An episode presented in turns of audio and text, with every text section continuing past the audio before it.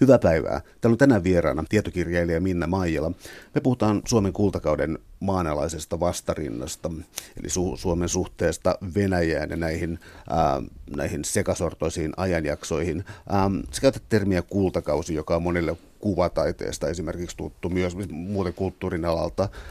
Voisit antaa jonkinlaista taustatusta tälle, mitä se nimenomaan tarkoittaa tässä yhteydessä kultakaudella? No kultakaudella tarkoitan nimenomaan tätä 1800-luvun lopun taiteen ja kulttuurin kirjallisuuden, suomalaisen kulttuurin kultakautta ja, ja siitä tuttuja toimijoita, nimenomaan kuvataiteilijoita, äh, Galleen Gallelaa, äh, Juhani Ahoa, Venni Soldaan Brufeltia ja, ja, ja heidän ystävien Järnefeltin veljeksiä ja, ja Erkkoja, Eero Erkkoa päivälehden aikaa. Eli juuri, juuri tähän tuttuun kauteen kirjani, kirjani sijoittuu. Se, että kyseessä ei varsinaisesti ole niin kuin taidekirja, vaan enemmänkin tällaista poliittista historiaa kuvaavien aikakausien kausien äh, tarkastelu, mutta näkökulmana ovat, tai, tai juuri keskeisinä henkilöinä ovat juuri nämä ää, taiteen kultakauden toimijat. Eli tarkastelen poliittista historiaa hieman poikkeuksellisesta näkökulmasta ja, ja poikkeuksellisten toimijoiden kautta ja, ja, ja pohdin, ää, miten, miten taiteilijoiden, kirjailijoiden, toimittajien osallistuminen sitten tähän sortokausien vastarintaan rakentui ja, ja mitä se merkitsi tuona aikana. Äh, sellainen lähestymistapa tässä vielä historian, no tuota, ää, äh, nykyään puhutaan esimerkiksi paljon sellaisesta, että jokin narratiivi ää, äh, on voitolla, että on niin tärkeää, että kuka jossakin maailmanpolitiikassa hallitsee narratiivia, voidaan puhua Venäjän narratiivista, ja tämä on niin tavallaan kertomus Yksi Suomen historian jättiläisaihe on siis kansallinen herääminen ja siitä itsenäistyminen ää, vähitellen juuri tämän kultakauden kautta. Eli siis on jonkinlainen välttämättömyys ikään kuin Suomen itsenäistyminen tähän, tähän pisteeseen tuleminen. Ää, sehän ei ole mikään välttämättömyys, toisin, voi, toisin olisi voinut käydä, mutta näin kävi, miten kävi sitä faktisiteettina tarkastellaan. Mutta tämä kertomus Suomen kansasta, ähm, kun puhutaan sortokaudesta ja kultakaudesta, niin onko tämä tällainen, onko tämä vapaustaistelu vai onko tässä jotain muita, onko valo, pimeys,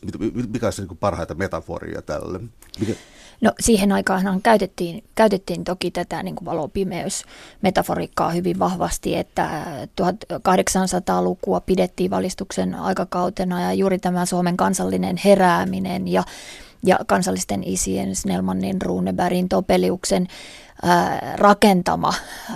rakentama kansallinen kertomus, jonka kautta sitten pyrittiin herättelemään suomalaista sivistyneistöä niin kuin ymmärtämään ikään kuin sen kansallisen kulttuurin merkitys ja osallistumaan sen, sen rakentamiseen. Sehän oli hyvässä vauhdissa jo tuossa 1800-luvun lopulla. Mutta jossain määrin, jossain määrin esimerkiksi kirjallisuuden saralla, niin kysymys isänmaallisuudesta ja, ja, ja kansasta oli jo jollain tavalla, siitä oli menty jo ikään kuin eteenpäin, että koettiin, koettiin, että tarkastellaan kansaa realistisemmin kuin esimerkiksi Runebergin ihanteellisissa kansa, kansakuvissa. Ja, ja jollain tavalla se niin kuin kansallisen kertomuksen rakentaminen ei enää ollut niin akuuttia siinä 1880-luvulla esimerkiksi. Mutta sitten taas jo niin kuin 90-luvulle tultaessa nämä niin kuin äh, Venäjän emämaan, Suomihan oli silloin autonominen suurti, suuriruhtinaskunta, niin nämä emämaan äh, hallinnolliset toimet johtivat siihen, että tuli taas ikään kuin relevantimmaksi kysymykseksi sitten pohtia sitä, että mikä se suomalainen kansakunta on, minkälainen kansakunta me olemme ja minkälainen suhde sivistyneistöllä ja kansalla on. Ja, ja havaittiin, että, että vaikka sivistyneistö jo jossain määrin piti itsestään selvänä sitä kansallista identiteettiä, että kansalle, varsinaiselle suomalaiselle kansalle se ei suinkaan ollut itsestäänselvyys, että heille enemmänkin oli, oli niin kuin isänmaallisuudessa niin kuin kysymys siitä konkreettisesta maasta ja konkreettisesta maan perimisestä ja, ja niistä isien maasta, kun sitten taas sivistyneistö käsitti paljon abstraktimmin tämän koko kysymyksen isänmaasta. Ja jotta, jotta tämä niin kuin vastarinta, vastarintama sitä venäläistä hallinnollista sortoa vastaan olisi saatu tarvittavan laajaksi, niin siihen tarvittiin, tarvittiin sitten hyvin voimakasta valistamista, kansan valistamista ja ja tätä varten sitten tuotettiin hirvittävät määrät erilaisia brosyyrejä ja, ja pientä halpahintaista kirjallisuutta, jota sitten levitettiin nimenomaan niin kuin kansan, maalaiskansan keskuuteen. Ja, ja, ja tämä oli niin kuin luonteeltaan hyvinkin propagandistista välillä. Että, että tällainen niin kuin valistuksen henki jossain määrin oli hyvin, hyvin voimakkaasti kyllä niin kuin koko tämän vastarinnan taustalla. Mutta se, se että että mikä sitten tämä pimeyden, pimeysmetaforan taustalla oli, että koettiin, että ne Venäjän toimet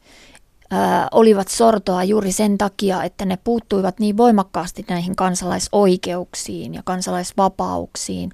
sananvapauteen esimerkiksi hyvin, hyvinkin niin kuin konkreettisella tavalla sensuuri kiristyi aivan huomattavasti.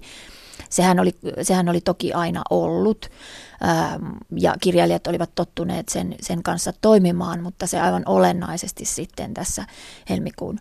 manifestin äh, niin kuin jälkeen, jälkeen vielä tiukentui ja, ja ne niin kuin työskentelyolosuhteet tulivat kirjailijoille, taiteilijoille paljon, paljon vaikeammiksi. Ja, ja tässä sitten niin kuin nimenomaan nostettiin hyvin kohosteisesti tätä valon metaforaa, että taistellaan valon ja valistuksen puolesta, taistellaan jonkun sellaisen yleisinhimillisen äh, ihmisvapau- inhimillisen vapauden ja inhimillisten oikeuksien puolesta, ei niinkään äh, vahvasti niin kuin argumentoitu, että käydään nationalistista taistelua, taikka, taikka ei puhuttu siitä, että halutaan vaurastua, taikka, taikka niin kuin, taikka taloudelle, ei, ei perusteltu taloudellisilla seikoilla, vaan nimenomaan sellaisilla kulttuurisilla ja ihmisoikeuksiin liittyvillä seikoilla. Ja se oli myöskin niin kuin, äh, hyvä, sillä tavoin hyvä strategia, että se liitti äh, Suomen hyvin voimakkaasti eu, eurooppalaisiin, läntisiin ihanteisiin ja sitten Suomi sai hyvin voimakkaasti myöskin tukea tukea Länsi-Euroopan mailta ja erityisesti kulttuuriväeltä. Tämä, oli, oli oikeastaan kaikkinensa ää, niin kuin hyvin pitkälti sellainen kulttuuriväen projekti ja sivistyneistön projekti, akateeminen väki oli hyvin, hyvin voimakkaasti tässä mukana ja niitä kontakteja haettiin sitten nimenomaan niiden omien, omien niin kuin taide- tai yliopistokontaktien kautta ja, ja sieltä saatiin hyvin voimakasta, voimakasta tukea tälle Suomi-kysymykselle. Jos sopii, niin palataan tuossa loppupuolella ehdottomasti tähän eurooppalaiseen virtaan ja tähän ikään kuin kosmopoliittisuuteen, valistusfilosofiaan. Mutta siis täällä on tänään vieraana tietokirjailija Minna Maijala. Me puhutaan Suomen kultakauden maanalaisesta vastorinnasta. Ähm, tässä on kirja keskittyy noin kahdelle vuosikymmenelle oikeastaan, mutta tota, kuinka lyhyt projekti, tarvitaan tuo valistustermi, se viittaa siihen aina, että niin kansaa valistetaan, kansaa, joka on tietämätön ja huono ja surkea. Toisaalta siihen kuuluu tällaista niin ylevyyttä, siis juuri näitä valometaforia. Tämä ikään kuin kansallisen heräämisen projekti, kuinka lyhyt tämä niin kansakunnan rakentamisprojekti siinä välillä ehti olla? No, sehän, sehän, oli niin kuin, sehän oli jo vanha projekti, että se kaivettiin, kaivettiin niin kuin, tavallaan ne vanhat sankarit esiin ja, ja nojattiin hyvin voimakkaasti siihen, siihen aikaisempaan, siihen Snellmanin, Runebergin, Topeliuksen maailmankuvaan ja, ja heidän niin kuin, aloittamaansa työhön ja, ja heidät niin kuin, uudestaan jollain tavalla niin kuin otettiin siihen, siihen niin kuin aktiiviseen arkiseen ää, niin kuin puheeseen sieltä kansakunnan kaapin päältä. Tähän oli niin kuin, hehän olivat olleet hyvin voimakkaasti niin kuin tässä, tässä tota, vuosisadan vaihteessa myöskin niin kuin kuvallisena ilmaisuna. He, heidän niin kuin teoksistaan tehtiin koottuja teoksia ja, ja, ja patsaita oli jo tullut ja niitä niin kuin, e, yritettiin tavallaan saada niin kuin vielä voimallisemmin, näkyvämmin esille monin tavoin. Mutta tämä oli, tämä oli sillä tavalla niin kuin sen va, niiden vanhan, vanhojen ihanteiden niin kuin, uudelleen hyödyntämistä pitkälti tässä vastarintatyössä. Että se, se, mitä niin kuin kirjallisuuden puolella Minakant ja Juhani Aho olivat realismin kaudella paljolti vastustaneet, niin, niin se kelpasi jälleen tähän niin kuin propagandistiseen työhön sitten tässä sortokausien aikana. Eli tässä ei, tässä ei varsinaisesti minusta niin kuin keksitty ikään kuin mitään, mitään uutta. Että se, mikä jo oli ja mikä oli niin kuin hyvässä kasvussa, hyvässä nosteessa. Suomihan oli esimerkiksi maailmannäyttelyissä saanut paljon positiivista huomiota ja, ja, ja se ei ollut ikään kuin heidän ei tarvinnut aloittaa aivan tyhjästä silloin helmikuun manifestin jälkeen, mutta se on, se on merkillistä, että, että miten voimakkaasti sitten nämä, nämä niin kuin vanhat vanhat jo olemassa olevat kertomukset ja, ja, ja niin kuin todella nämä kansakunnan isähahmot sitten kelpasivat tällaiseksi jälleen uudelleen niin kuin rakennusainekseksi tälle tarinalle. Että sillä, sillä tavalla jo niin kuin muutamassa vuodessa ensimmäisen sortokauden aikana saatiin paljon aikaan, että, että sitä ei tarvinnut lähteä rakentamaan, rakentamaan sitä kertomusta todellakaan alusta saakka. Että kyllähän, kyllähän se oli niin kuin jo jo hyvässä vauhdissa ollut. Ja, ja, ja siitähän, siitähän tavallaan kysymys olikin, että, että Suomen kansallinen kulttuuri oli hyvin rikasta ja se oli saanut elää tätä kultakautta. Ja, ja, ja sitten ne hyökkäykset, mitä Venäjän taholta, taholta tuli, niin ne koettiin senkin takia hyvin pöyristyttävinä, että, että, että nyt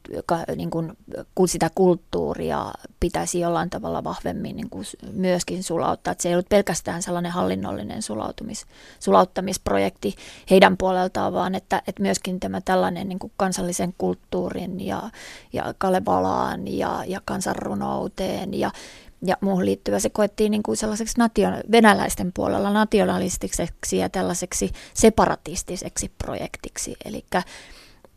todellakin se, se mitä niin kuin suomalaiset olivat, olivat niin kuin vuosikymmenien ajan jo tehneet, niin, niin se nousi sitten jollain tavalla sen hyökkäyksen kohteeksi silloin sortokausina. No jos kartoittaa ja taustattaa vähän, nyt on mainittu helmikuun manifesti ja on mainittu ja on mainittu Suomen paviljonkin maailman näyttelyssä. Jos lähtee tästä helmikuun manifestin debatista, jos nyt niin pientä sanaa voi käyttää, vaan siis siitä tavallaan järkytyksestä, minkä se aiheutti. Minkä taustan tämä antoi? Niin, äh, sehän äh, Venäjä oli jo pidemmän aikaa, aikaa kiristänyt, kiristänyt hallinnollista otetaan, että ensimmäiset merkit, merkit tällaisesta niin kuin, jyrkähköstä muutoksesta koettiin jo postimanifestin aikoihin kymmenkunta vuotta aikaisemmin. Ja, ja sitten sen tuoksina jälki, jälkipyykissä olikin sitten jo yksi sanomalehti lakkautettu ja, ja oli hyvin niin kuin voimakkaasti koettu, että et, et, mihin Venäjä oli valmis. Mutta sitten uuden, uuden keisarin myötä, kun Nikolai toinen, toinen astui 90-luvulla valtaan, niin to, toivottiin, oltiin hyvin optimistisia toivottiin, että tämä nyt toisi jonkun positiivisen käänteen ja ja, ja ilmapiiri olikin niin kuin jonkin aikaa hyvin, hyvin, hyvin toiveikas. Mutta sitten, sitten todellakin niin kuin tämä Venäjän yleinen kehitys, panslavismin nousu siellä ja, ja ulottuminen sitten tänne virka, virkamiehiin, nimenomaan sotaministeri, sotaministeriin ja, ja sitten Poprikovin äh, nimit, uuden kenraalikuvernööri Poprikovin nimittäminen kesällä kesällä 1898, niin ne oli sitten sellaisia, sellaisia käänteitä, jotka niin kuin saivat suomalaiset jo, jo ounastelemaan silloin syksypuolella puolella muutosta. Ja, ja Juhani Aho esimerkiksi kirjoitti, kirjoitti jo niin kuin valtio, valtiopäivien kokoontuessa niin tällaisten myrsky, niin kuin kerääntyvien myrskypilvien metaforiikkaa käyttäen ja muuten, että et, et koettiin, että jotain on tapahtumassa, mutta että mitä se sitten tulee olemaan, niin sitä ei tiedetty. Eli oli jo jollain tavalla niin kuin varauduttu siihen, että jotain on tulossa, tiedettiin, tiedostettiin ja, ja sitten kun helmikuun manifesti tuli, niin sen koettiin hyvin voimakkaasti niin kuin riistävän suomalaisilta sen perustuslain tuen, johon, johon he niin kuin jollain tavalla autonomiassaan nojautuivat. Ja, ja, sitten, ähm, ja, ja se, se, oli, se oli todella jä, suuri järkytys, että, että se, niin kuin, se, se olisi ohittanut Suomen, Suomen valtiopäivät sitten tässä äh, lainsäädännössä ja, ja kyllä se, niin kuin, kyllä se ymmärrettiin, että vaikka, ää, äh, vaikka se niin kuin, tavallaan hallinnolliselta kannalta ajateltuna, niin, niin tämä helmikuun manifesti oli näin on selitetty, että se oli suunnattu nimenomaan vain asevelvollisuuskysymyksen järjestämiseen ja suomalaisen, suomalaisen asevelvollisuusjärjestelmän lähentämiseen venäläiseen järjestelmään. Ja, mutta, mutta se, että siihen, sitä varten oli laadittu sen kaltainen manifesti, joka olisi myöskin suonut periaatteessa sen mahdollisuuden, että kaikki lainsäädäntö olisi pikkuhiljaa sen, sen pelkästään tämän yhden määräyskirjan kautta voitu viedä ja lähentää, lähentää sitten, äh, niin kuin, että se, olisi, se, oli, se olisi mennyt Venäjälle se, se päätösvalta sellaisissa kysymyksissä. Esimerkiksi Arvid Järnefelt, jolla oli itsellään lainopillinen ää, äh, tutkinto, ja, ja joka sillä tavalla niin kuin seurasi tietysti myöskin mielenkiinnolla tätä lainopillista kiistaa Suomen ja Venäjän välillä, niin kyllä hän oli hyvin huolestunut siitä, että, että minkälaisista asioista Suomi sitten jatkossa saisi itse päättää, että hyvin sellaisista konkreettisista, kuten orivarsojen laitumelle päästämiset ja muut tällaiset tietysti niin kuin kansakunnalle hyvin keskeiset kysymykset olisivat sitten kenties vain jääneet, jääneet Suomelle, Suomelle päätettäväksi, mutta, mutta tota, niin, kyllä, kyllä tämä niin kuin helmikuun manifesti koettiin hyvin, hyvin tunte- se otettiin vastaan hyvin, hyvin tunteikkaasti ja, ja koettiin niin kuin isona, isona muutoksena, konkreettisena muutoksena, joka, joka jollain tavalla peruutti suomalaisen perustuslain ja, ja, ja peruutti jollain tavalla myöskin sen niin kuin autonomian, johon oli ehditty tottua. Ensinnäkin täytyy varmaan siis hahmottaa se, että mikä perustuslaki oli voimassa, koska siis autonomisessa Suomessa oli Ruotsin vallan aikainen perustuslaki. Ja lähes koko poliittinen kenttä oli muotoitunut tavallaan suhteessa tähän perustuslakikysymykseen. Voisitko avata tätä poliittisen kentän järjestäytymistä? Niin siis koko kysymys tästä perustuslaistahan oli hyvin tulkinnallinen, koska se, että ää, niin kuin venäläisten, venäläisten ja suomalaisten välillä syntyi kiistaa siitä, että oliko sitä nyt loppujen lopuksi vahvistettu vai ei, että hallitsijan vakuutuksessa oli luvattu, että, että se vahvistetaan, mutta se varsinainen vahvistaminen oli jäänyt tekemättä, eli siinä oli sitten niin kuin tulkinnan varaa, että oli, oliko, se, oliko se loppujen lopuksi, onko se riittävä vakuutus, riittävä, riittävä vahvistaminen sille perustuslaille. Mutta se oli kuitenkin ollut niin kuin käytännössä sellainen, minkä varassa suomalaiset olivat toimineet ja he, he olivat niin kuin hallitsijoidensa niin kuin kanssa luottaneet, että on olemassa tämä tällainen sopimus, äh, sopimus ja on olemassa, suomalaiset olivat toimineet sen perustuslain mukaan. Ja, ja sitten ää, tässä sortovuosien ajallahan hyvin voimakkaasti niin kun juuri tämä kysymys siitä, että miten perustuslakiin suhtauduttiin, niin, niin se alkoi jakaa myös sisäisesti suomalaista järjestelmää, että nimenomaan ruotsalainen puolue ja siihen liittyen sitten nuorsuomalainen puolue, joita nimitettiinkin perustuslaillisiksi tässä sortokauden, ensimmäisen sortokauden aikana, niin, niin he, he hyvin voimakkaasti niin kuin suhtautuvat tai vetosivat nimenomaan siihen perustuslakiin, jota tämä manifesti oli loukannut ja jota, jota venäläinen hallintokoneisto loukkasi. Ja sitten taas Suomen, suomenmielinen puolue, vanha fenomaaninen puolue, johon sitten niin kuin lukeutui paljon useita senaattoreita ja lopultahan he jäivät niin kuin täysin niin kuin yksinvaltaisiksi senaatissa, kun, kun kaikki ruotsinmieliset sieltä lopulta erosivat, niin, niin he taas suhtautuivat hyvin paljon maltillisemmin tähän perustuslakikysymykseen ja halusivat tehdä yhteistyötä ja antaa myöten näille venäläisten ehdottomille muutoksille. He eivät, he eivät suhtautuneet perustuslakiin niin jyrkästi, vaan ajattelivat, että, jo, että tällainen kaikenlainen niin kuin vastahankaisuus ja rettelöinti voisi lopulta johtaa samanlaiseen tulokseen kuin Puolassa, jossa sitten tämä autonomia oli menetetty jo paljon aikaisemmin. Että, että siinä niin kuin hyvin, hyvin erilaisiakin tapoja suhtautua tähän, tähän kysymykseen oli, mutta todellakin se, mitä niin kuin itse enemmän tarkastelen tässä omassa kirjassani on juuri tämä perustuslaillinen vastarintajoukko ja juuri se niin kuin heidän, heidän tavallaan reaktionsa sitten tähän hallin, hallinnon muutokseen. Entä sitten äh, muun Suomen reagointi, koska tässä tapahtui sellainen kummallisuus, että äh, kauan ennen eduskuntauudistusta 1906, kauan, en, kauan ennen sitä äh,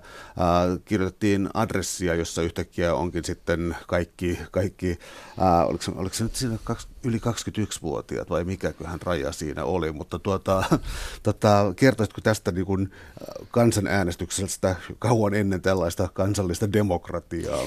Niin, niin tämä suuri, suuri adressi, sehän syntyi hyvin nopeasti äh, helmikuun manifestin jälkeen, että ihan muutamassa viikossa äh, mobilisoitiin tällainen iso, iso tota, nimien keräys, johon onnistuttiin keräämään yli puoli miljoonaa, miljoonaa nimeä, yli puolet Suomen, Suomen sen aikaisesta, sen aikaisesta kansasta osallistui tähän tähän tota, adressiin ja, ja talvi oli hyvin ankara silloin ja oli, oli paljon lunta ja, ja ankaria, ankaria talvi, talvimyrskyjä siinä ja paljon pakkasta ja hiihtämällä nämä nimet piti kerätä, että ylioppilaat lähtivät. Tämä oli tämmöinen niin kuin ylioppilaiden hyvin voimakkaasti niin kuin, toimittava, toimittava ää, retki. Ja, ja se, se todellakin, niin kuin, se oli hyvin sivistyneistä vetonen. Ateneumissa pidettiin sellainen kokous, jossa sitten niin kuin,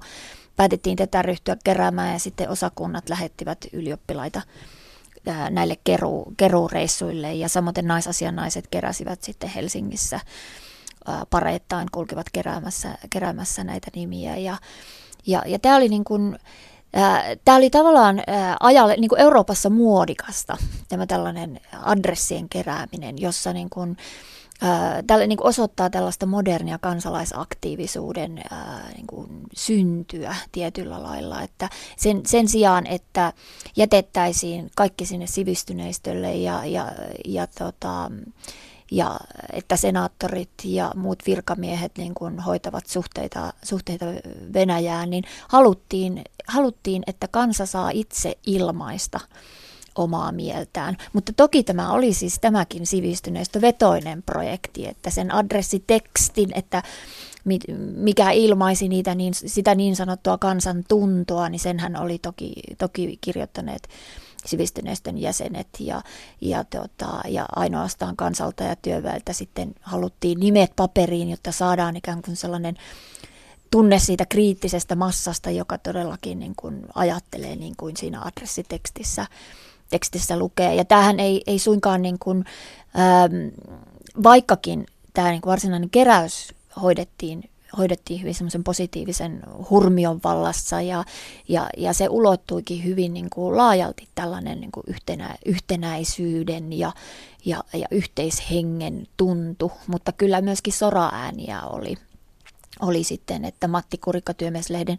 päätoimittaja esimerkiksi pääkirjoituksessaan hyökkäsi sitä vastaan ja niin kuin ehdottomasti vaati, että työmiehet eivät, työläiset eivät ää, allekirjoittaisi mitään salaperäisiä papereita, mitä herrat heidän eteensä kantavat, että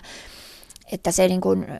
kyllä myöskin niin kuin protestoitiin sitä vastaan, että, että se oli tällainen sivistyneistö vetonen. Mutta kyllä, kyllä niin kuin nämä kurikan ää, niin kuin omat henkilökohtaiset mielipiteet myöskin niin kuin sieltä työ, työläisten niin kuin johto, johtohahmojen puolelta oikastiin, oikastiin myöskin, että ne eivät, eivät niin kuin ilmaiseet sitä työläisten niin kuin yhteistä kantaa myöskään. Että tässä oli hyvin niin kuin voimakkaita myöskin tällaisia subjektiivisia puolesta ja vastaan kannanottoja myöskin tämän niin sanotun yhtenäisyyden sisällä tämä yhtenäisyys ja siis tämä nimien keruu, niin ää, tämä houkuttaa kysymään sellaisen niin kuin kärjestävän kysymyksen siitä, että ää, siis yli puolet suomalaisista allekirjoittaa tällaisen adressin. Ja on kyseenalaista, oliko tuolloin sellaista suomalaisuutta. Eli mä kysyisin siis sitä, että niin sä annat kirjassa hyvin selkeästi ymmärtää siis se, että kuinka moni ylioppilas tai sivistyneistön jäsen oli järkyttynyt näiden matkojen jälkeen, niin kuin, että missä oloissa eletään. Ja niitä ne oli niin täysin vieraantuneita tästä todellisuudesta. Ää, tämä todellisuus, oliko se täysin vieraantunut suomalaisuus kuvasta siis siitä, että ää, millä tavalla ihmiset mielsivät itsensä suomalaiseksi ja millä tavalla esimerkiksi Venäjä hajotti tätä mahdollista kehitystä. Mentiinkö siellä niin umpihankeen ja sitten todetaan, että ollaan suomalaisia vai oliko siellä valmis kansallishurmoinen ää, väki? Ei, ei, todella, ei, ei todellakaan ollut, että, että monet äh, tällaiset yltiöidealistiset ylioppilaat, jotka lähtivät tietysti Runeberin säkeet niin kuin siivittäjinään sinne maaseudulle, niin joutuivat kovasti pettymään, että se kansa ei suinkaan ollut sellaista kirkasotsaista ja valmiiksi isämaallista, vaan, vaan saattoi hyvinkin niin kuin, Äh, nyreästi suhtautua tällaisiin, tällaisiin niin kuin papereihin tai, tai ajatuksiin. Ja, ja se niin kuin isämaallisuus sellaisena abstraktina kansakuntaa ajatuksena ei, ei ollut niin lähellä sitä maalaisten elämää. Ja, ja sitten todellakin niin kuin Venäjäkin oli jo ehtinyt lähettää sinne omia sanansaattajiaan laukkukauppiaita, jotka sitten kertoivat ilosanomaa venäläisestä niin kuin hallintotavasta. Ja, ja, ja siitä, miten tarjolla olisi maata, että voitaisiin tehdä tällainen niin kuin maan uusjako ja köyhät voisivat saada niin kuin viimeinkin omakseen palasen maata. Ja, ja siinä vaiheessa niin kuin monet, monet kokivat tämän kertomuksen aika houkuttelevana, että, että mennään vaan, niin kuin yhdytään vaan siihen Venäjään lähemmäksi ja, ja ei me tehdä tällaisella kansallisella kulttuurilla mitään, että jos meille on tarjolla tarjolla maata. Että sehän toki niin kuin monille oli jotain konkreettisempaa kuin se sellainen niin kuin laulu ja, ja kirjallisuus, mitä sitten toisella puolen tarjottiin. Mutta että tästä, tästä käytiin niin kuin ankaraa propagandataistelua. Muun muassa Juhani Aho kirjoitti päivälehteen laajoja artikkeleita siitä, että miten tällaiset huhut ihanasta uudesta torpparielämästä äh, niin kuin Venäjän vallan alla ja omasta maasta, että ne eivät pidä paikkaansa, että ankaran verotuksen kautta sitten niin kuin hyvin, hyvinkin kurjina, kurjia ovat nämä niin kuin venäläisten talonpoikien asemat. Ja, ja, ja se, oli, se oli sellaista tiedotussotaa, sen aikaista tiedotussotaa siitä, että, että informaatiota ja valeinformaatiota tuli puolelta ja toiselta ja pyrittiin sitä torjumaan ja, ja jollain tavalla niistä niin kuin, kan, kansan sieluista sitten taisteltiin niin tässä, tässä niin kuin nationalistisessa kertomuksessa. Se, on, se on hyvin, hyvin, hyvin kiinnostavaa, mutta se, että, että todellakin äh, monille ylioppilaille, niin heidän, niin kuin, heidän käsityksensä suomalaisesta kansasta, miten suome, suomalainen kansa eli, niin, niin se oli, heillä oli tietolähteenä ollut sitten varmaan pitkälti Runeberg ja, ja tällaiset hyvin ihanteelliset kuvaukset, että, että siinä mielessä vaikka jo realismin kirjallisuudessa 10-20 vuotta aikaisemmin oli niin kuin kuvattu sitä, sitä karuutta ja köyhyyttä ja, ja, ja niitä yhteiskunnallisia ongelmia, joita, joita liittyi kaupunkityöläisten elämään taikka taikka jossain määrin myöskin niin kuin maalaisten elämään, että se ei ollut niin kaunista ja kirkasotsaista, otsaista, mutta että jossain määrin se kuitenkin niin kuin hallitsi sitä suomalaisen sivistyneistön kansakuvaa kuitenkin vahvasti tämmöinen ruuneperilainen ihan, ihanteellisuus. Ja se joutuu sitten jo tässä niin kuin suuren adressin keruuvaiheessa jonkinlaiseen kriisiin ja, ja, ja tämä on kiinnostavaa kertomuksena, paitsi se, että minkälaista niin kuin Tietysti ulkonaista kansallista kertomusta luotiin Eurooppaan päin ja Euroopassa nimenomaan maailmannäyttelyssä esimerkiksi ja, ja, ja erilaisissa tällaisissa teksteissä ja miten sitten toisaalta sivistyneistö kipuili itse tämän oman kansakuvansa kanssa, että, että siinä on niin monia tasoja siinä, että miten, miten sellainen kertomus rakentuu ja, ja, ja miten sen pystyy niin perustelemaan itselleen uskottavaksi. Ja esimerkiksi juuri tämän 1905 suurlakon jälkeen sitten niin Juhani Aho koki aikamoisen kriisin siinä, että, että mihin, mihin hän niin kuin uskoo, mikä on se kansa, mihin hän uskoo ja, ja, ja että miten, miten tavallaan, se, se suuri kysymys, että miten siitä eteenpäin. Ja, ja se oli niin kuin mulle itselleni sellainen kohta, mihin oli ihan hyvä lopettaa, että siinä on sellainen kertomuksen kaari kuitenkin jollain tavalla, joka, joka alkaa sellaisesta ää, niin kuin hurmoshenkisestä yhtenäisyyden toivosta ja, ja tarpeesta ja, ja sitten niin kuin jollain tavalla hajoaa sitten tällaiseen niin kuin moniäänisyyteen siinä, siinä viimeistään suurlakon aikaan, mutta että miten se myöskin kehittyy, kuvan sitä, miten se myöskin niin kuin kehittyy siellä, että et, et kenelle, kenelle tämä niin kuin yhtenäisyys on ja millä tavalla se on ikään kuin olemassa. Ja, ja mitkä tekijät sitä sitten rapautti ja,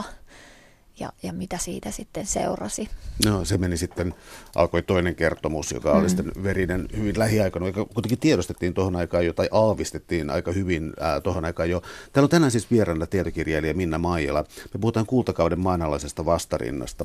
Mennään tuohon vastarintaan ja siis aktivismin suhteessa siihen, eli mennään tuohon ytimeen, eli vastarintaan. Koska tota, ähm,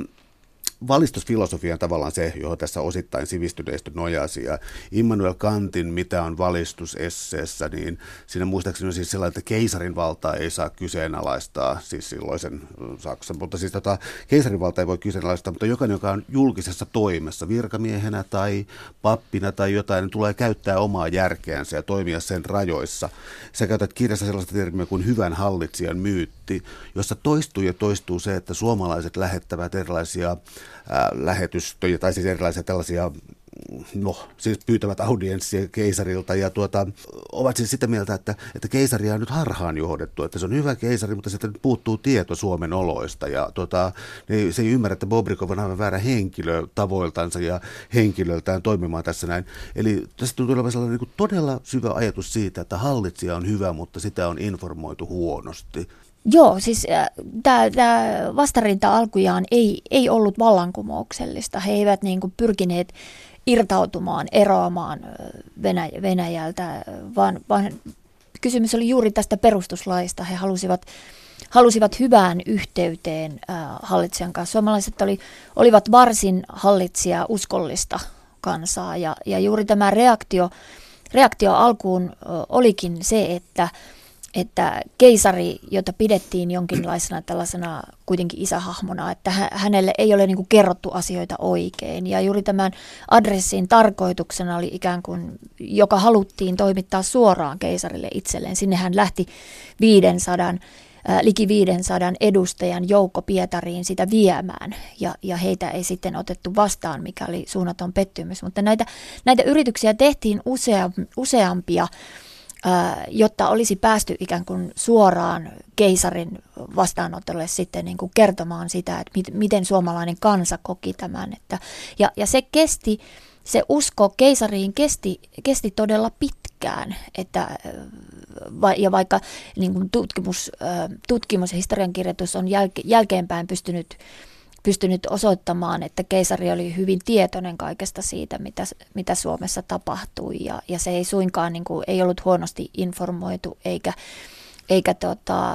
eikä niin kuin suinkaan si, mitenkään sivussa näistä asioista. Mutta se, että sillä tavallahan se se toisaalta piti myöskin niin kuin paikkansa, että, että ihan kaikkea esimerkiksi Poprikov ei, ei keisarille kertonut, että hän oli aina hyvin optimistinen siinä, että miten nopeasti tällainen vastarinta saataisiin niin kuin, ää, kumottua ja, ja yritti niin kuin vähätellä sen vastarinnan merkitystä sinne keisarille päin. Että, että se niin kuin, se, että, että, että ei, hän niin kuin, ei hän ihan kaikkea sitä, mitä hän sitten, sitten niin kuin sotaministeri Kuropatkinille kirjeessään kertoi siitä, että miten, miten niin kuin tällainen vastarinta oli vienyt hänen mielenrauhansa ja miten hirvittävästi se aiheutti hänelle päänvaivaa ja miten hän ei saanut kiinni näitä pimeitä maanalaisia voimia. Hän ei niin kuin ymmärtänyt, mistä käsin sitä johdettiin, että tämä se stressaantuneisuus ja se, miten vahvasti se itse asiassa Poprikoviin vaikutti, niin, niin tätä hän ymmärtääkseni ei kertonut, paljastanut kuitenkaan keisarille, että, että keisari, keisari oli niin kuin pitkään ikään kuin siinä uskossa, että se on hyvin, hyvin niin kuin pienen, pienen joukon kuitenkin asia tavallaan tällainen, tällainen varsinainen niin kuin, vastarinta, että sitten on vaan niin kuin, suomalaiset ovat, suomalainen sivistyneistö onnistunut harhauttamaan jotenkin kansan mukaan näihin, näihin adresseihin ja muihin. Ja, ja, ja pitkään myöskin oli epävarmaa se, että onko tämä niin kuin senaattivetoista tällainen vastarinta vai onko se joku, joku muu pimeä voima, niin kuin Poprikov sitä, sitä kuvaili, että, että tämä, niin kuin, tämä oli aivan olennaista, olennaista tälle tällaiselle kansalaisaktiivisuuden ja, ja niin kuin salaisten kokousten kautta johdetulle toiminnalle, että, että sitä ei, niin kuin sen organisaatiota ei tunnettu. Ja sillähän ei ollutkaan minkäänlaista kiinteitä organisaatiota pitkään aikaan. Ja juuri sen takia niin kuvaan sitä maanalaisena, vaikka toki sitten niin kuin näitä kannanottoja paljon julkaistiinkin ja, ja, ja niin kuin pitkään ne pääsivät sensuurin, sensuurin läpi sitten, vaikka, vaikka tätä separatismia monin tavoin niin kuin yritettiin kitkeä nimenomaan painotuotteista. Täällä on tänään siis vierana tietokirjailija Minna Maijala. Puhutaan kultakauden maanalaisesta vastarinnasta. Otetaan tämä kansainvälisyysaspekti, jolla siis Suomi tietysti identifioitui länteen tässä voimakkaasti. Suomen historiassa on sellaisia kummallisia, joskus valoisia, joskus pimeitä kohtia, jossa Suomea juostaan maailman kartalle ja toisaalta jotkut siis vankileiriolot 1918 olivat sellaisia, että kansainvälinen lehdistö kiinnittää niihin huomiota ja sitten Suomessa reagoidaan ja siis tällaisia, tällaisia esimerkkejä Suomesta löytyy. Tulla vaikka tähän tota, Pariisin maailmannäyttelyyn ja Suomen paviljonkiin, koska tuota, Mä otan sieltä yhden esteettisen esimerkin, siis suoraan sun kirjastasi, että siellä annettiin kehotus, että maalatkaa voimakkailla mattaväreillä. Ja tämä niin kuin, mun mielestä tuntuu olevan sellaista niin suomalaistyyppistä jugend- tai kansallisromantiikkaa parhaimmillaan. Tämä oli valtava projekti. Tai siis koko ajan, sanotaan, että niin koko suomalaisen rakentaminen, hirveän pieni porukka. Samat nimet toistuu koko ajan, mutta mielettömästi saadaan aikaan. Eli otetaan tämä äh, Suomen paviljonki. Äh, se, no, kerro sinä, miten se vastarinta siinä ilmeni. Joo, joo siis tää, tässä hyvin voimakkaasti niin kun vetäjänä oli Albert Edelfelt, joka oli, oli Suomen taidekomissaarina komissaarina siinä 1900 vuoden äh, Pariisin maailmannäyttelyssä ja, ja, ja sitten niin kun haki, hän lähetti jo hyvissä ajoin kiertokirjeen suomalaisille taiteilijoille, joita sitten kehotti niin kuin, käyttämään kaikkea sitä niin kuin kansallista tunnetta ja närkästystä, mitä he kokivat niin kuin viimeaikaisia tapahtumia kohtaan, niin sitten niin kuin, niin kuin kääntämään sen voimaksi, jolla ilmennetään sitten sitä suomalaista, suomalaista kulttuuria. Ja, ja esimerkiksi just Kalleen Kallelalle ja näitä kuuluisia freskoja varten, niin sitten hän oikein niin kuin ehdotti, että, että, että Galleen niin kuin tu, kuulisi mielessään sen 500 edustajan, adressiedustajan jotenkin sen kumun ja huudon jotenkin päässään maalatessaan. Että, että siinä oli niin kuin hyvin voimakkaasti kiedottiin, niin kuin, kiedottiin niin kuin tällainen siihen tekemiseen ja ymmärrettiin, mitä oltiin tekemässä. Ja tämä oli nimenomaan sellaista niin kuin,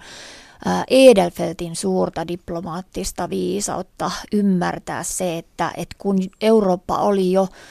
herännyt siihen Suomen kysymykseen ja, ja, ja su, niin kuin siitä, siitä puhuttiin monissa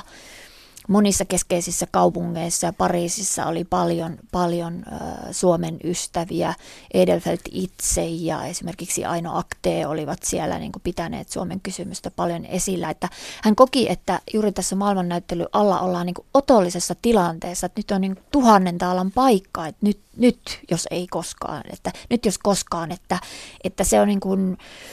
se on, se on jollain tavalla niin kuin, nyt ei saa tehdä mitään puolivillaisesti, että nyt, nyt täytyy todella, todella niin kuin kaikki parhaat voimat saattaa sellaiseen hurmokselliseen niin kuin voiman tuntoon, joka sitten näkyy. Ja, ja kyllä se näkyi, kyllä se näkyi. Suomi, Suomi onnistui saamaan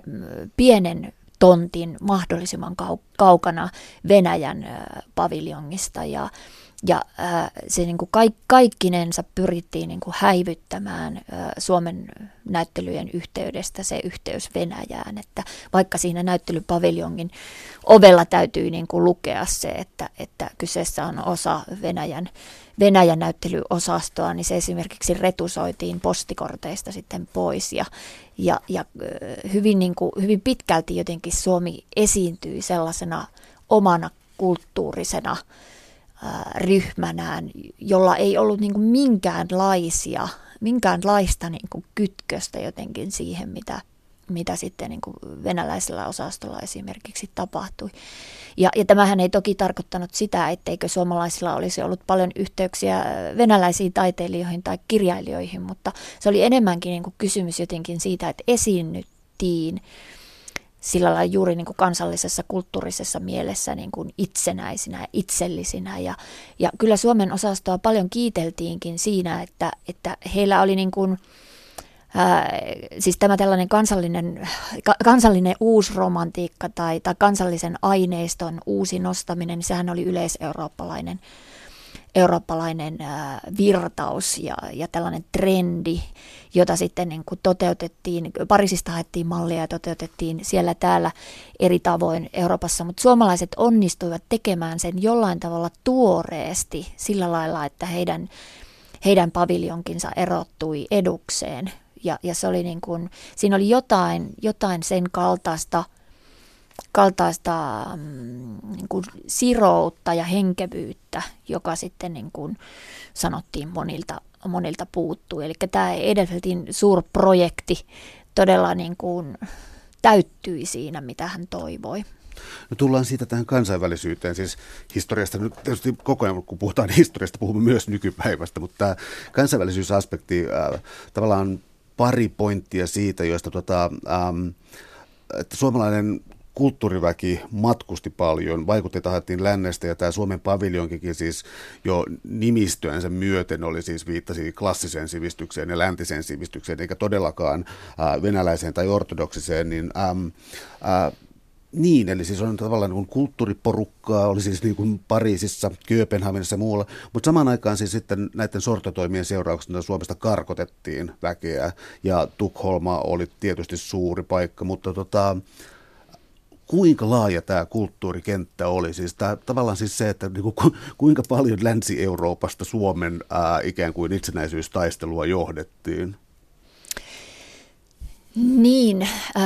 määrällisesti siis äh,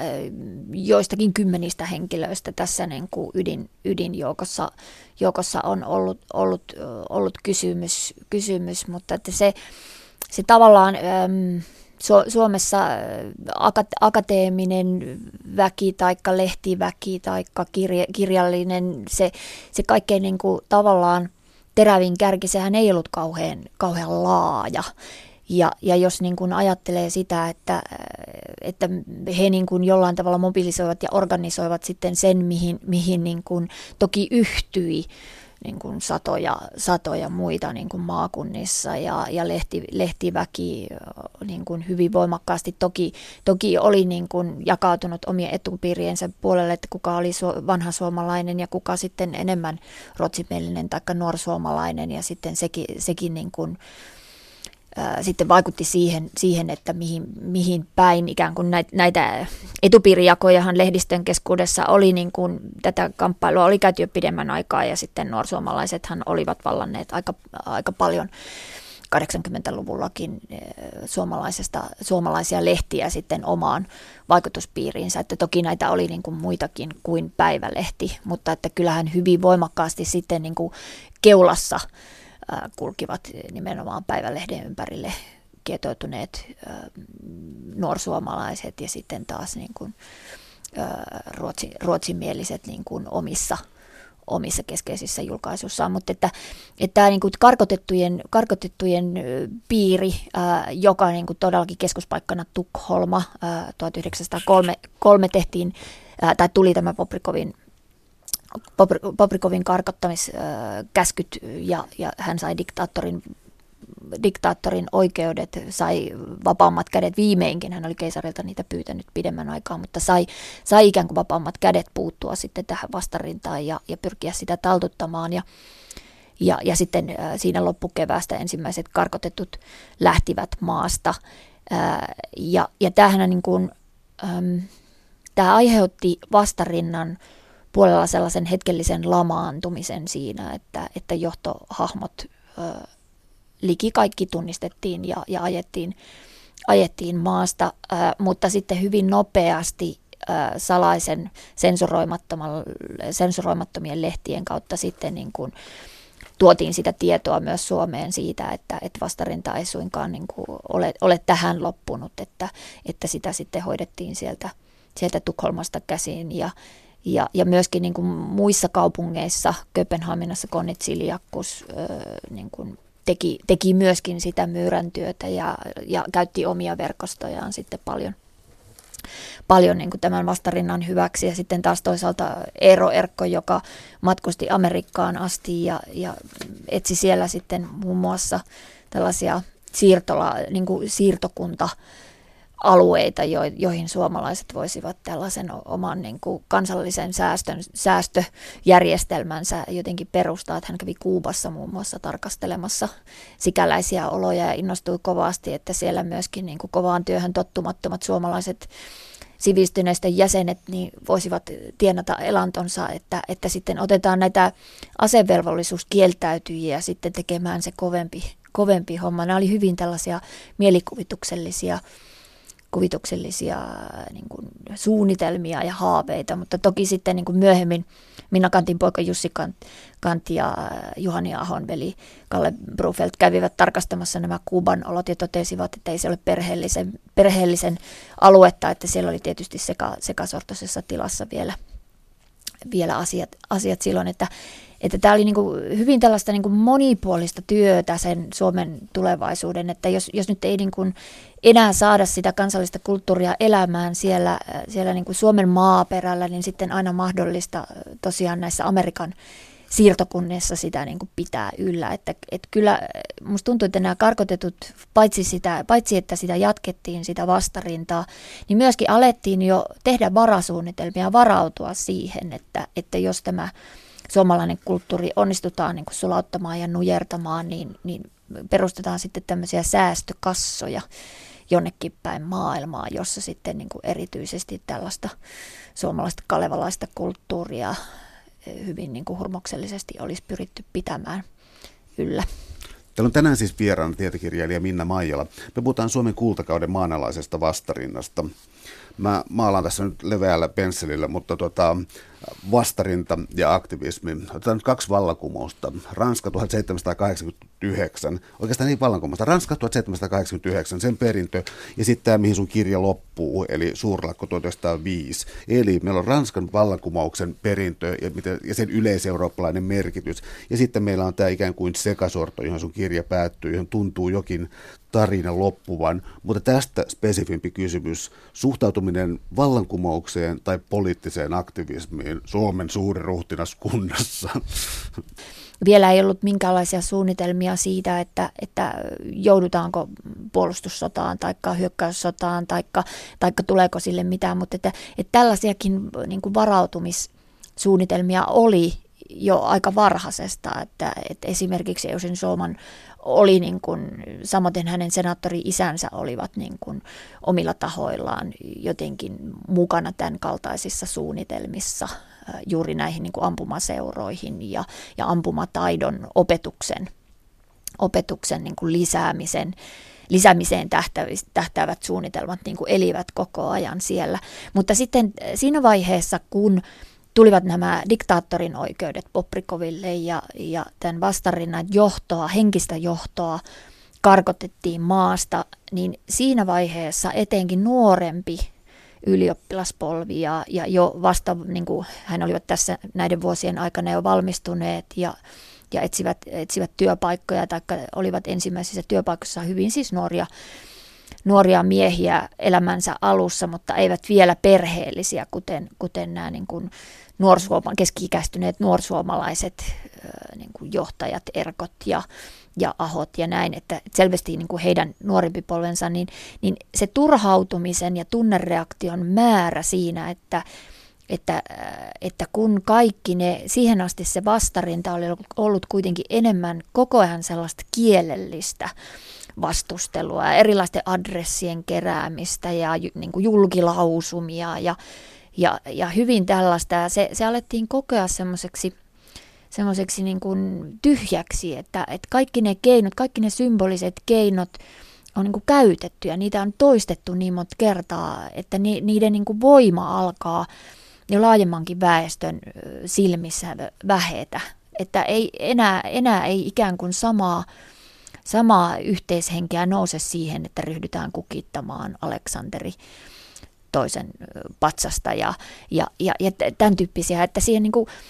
tavallaan koettiin, tai näin nuoret kokivat, että, että on tullut tiensä päähän tämän kaltainen toiminta, ja sitten siitä, siitä virisi sitten tällainen ää, niin kuin suora, suorempaan toimintaan tähdännyt aktivismi, joka sitten niin kuin, sy- syntyy niin kuin nimenomaan tällaisten, tällaisten tota, hyvin niin kuin tunne, voimakkaiden tunnereaktioiden siivittävänä myöskin. Ja tota, alettiin tehdä erilaisia salamurhasuunnitelmia virkamiehiä kohtaan ja, ja myöskin niin kuin Poprikovia kohtaan oli, oli useampia erilaisia suunnitelmia sitten jo ennen, kun Showman tässä teossaan, teossaan onnistui. Mutta se, että mikä musta on niin kuin hirveän kiinnostavaa, niin että Showmanin teon jälkeen ää, todella ryöpsähti esille tämä suhtautuminen tällaiseen väkivallan tekoon, että mikä oikeutus ikään kuin tällaisella on. Ää, vanha fenomaanit ihan jo niin kuin, niin kuin johdonmukaisesti omaan politiikkansa viitaten, niin pitivät tätä terrorismina ja ja, ja sitten taas ää, nuorsuo, nuorsuomalaisten keskuudessa ja, ja ruotsinmielisten keskuudessa, niin, niin siellä oli niin kuin hyvin voimakkaitakin tunteita puolesta ja vastaan. Ja en, enemmistö ehkä jollain tavalla niin kuin ymmärsi sen, mikä sen Solmanin teon taustalla on, vaikkakin he halusivat muistuttaa, että, että väkivalta on aina väkivaltaa ja että tämä ei ole, niin kuin, tämä ei ole se tie, mihin ollaan menossa. Että edelleen vielä niin kuin siinäkin vaiheessa se niin kuin vastarinnan enemmistö pyrki, pyrki niin kuin puolustamaan sitä autonomiaa ja saavuttamaan sen perustuslaillisen vakauden tilan siihen, siinä niin kuin autonomian puitteissa. Että ne, ne olivat niin kuin enemmänkin sellaisissa yksi, yksityisissä keskusteluissa ja pohdinnoissa tuotuja ajatuksia vasta siitä itsenäisyydestä, että, että kyllä se niin kuin, vielä, vielä niin kuin, vieläkään tässä vaiheessa, vaikka sitä sortoa oli jo, jo niin kuin koettu pahenevassa määrin niin kuin useita vuosia, niin vieläkään ei oltu luovuttu siitä ajatuksesta, että, että keisarin kanssa yhteistyössä niin kuin voitaisiin saada asiat luistamaan ja että palauttamalla joku vakauden tila, niin, niin se onnistuisi. Mutta että toki, toki, niin kuin, toki nämä tällaiset väkivallan teot, niin niin ne tekivät, ne loivat niin kuin enemmän ja enemmän tavallaan sellaista myöskin niin kuin toivottomuutta ja toivat niin kuin sen uuden er, erkaantumisen tien jollain tavalla ehkä näkyväksi ja, ja, ja jollain tavalla niin kuin enemmän mieliin, että, että oli vaikea, vaikea siitä sitten niin kuin nähdä, että miten, mikä se paluun mahdollisuus olisi. Täällä on tänään siis vieraana tietokirjailija Minna Maijala. Me puhutaan kultakauden maanalaisesta vastarinnasta. Otetaan tällainen yksi ikään kuin elokuvaleikkaus ja hetki, eli Bobrikovia on ammuttu, menehtynyt myöhemmin sairaalassa. Helsinki, ravintolat lähettyvillä, jälleen kerran samat muutamat merkkinimet tuntuvat olevan aina paikalla kaikkialla, missä tapahtuu. Mitä tämä spontaani tunne siellä, niin mulla jäi No, tämä paljastan. Mulle jäi siis ambivalenssi siinä, että mun mielestä niin yhdessä kohdassa tuli sellainen, että alkoi riemujuhlat, ja toisessa sellainen, että niin syntyi sellainen niin nopea vakava mielisyys, niin kuin mitä nyt tapahtuu. Ja niin kuin, nämä tuli jotenkin molemmat sun kirjassa esiin, nämä puolet. Kyllä, kyllä. Ja siinä on tietysti niin kuin, siinä on myöskin se, että, että kun havainnoijia on, on useampia, niin toinen, toinen, kokee, toinen kokee toisenlaista ja toinen toisenlaista, mutta että se, se sel, selkeästi ää, niin kuin pysäytti koko, koko kaupungin. Et siinä ei, niin kuin, ei ollut ketään, joka olisi jäänyt tunnekylmäksi sille, mitä, mitä tapahtui. Ja, ja se, se todellakin sellainen niin kuin, ää, ensi, ensimmäinen reaktio, sellainen niin kuin hiili, hiljaisuus siitä, että, että mitä, mitä on tapahtunut. Ja, ja se koettiin niin kuin hyvin voimakkaasti, hyvin, hyvin nopeasti sille, että nyt on tapahtunut jotain sellaista joka niin kuin jakaa ajan, että on aika ennen tätä tekoa ja aika sen jälkeen. Ja se pysähtyneisyyden kokemus ää, jotenkin, jotenkin musta viittaa siihen, siihen ää, nimenomaan siihen tunteeseen, että, että on tapahtunut jotain sellaista, josta ei, ei ole paluuta. Suuret kiitokset keskustelusta Minna Maijala. Oli ilo. Kiitos.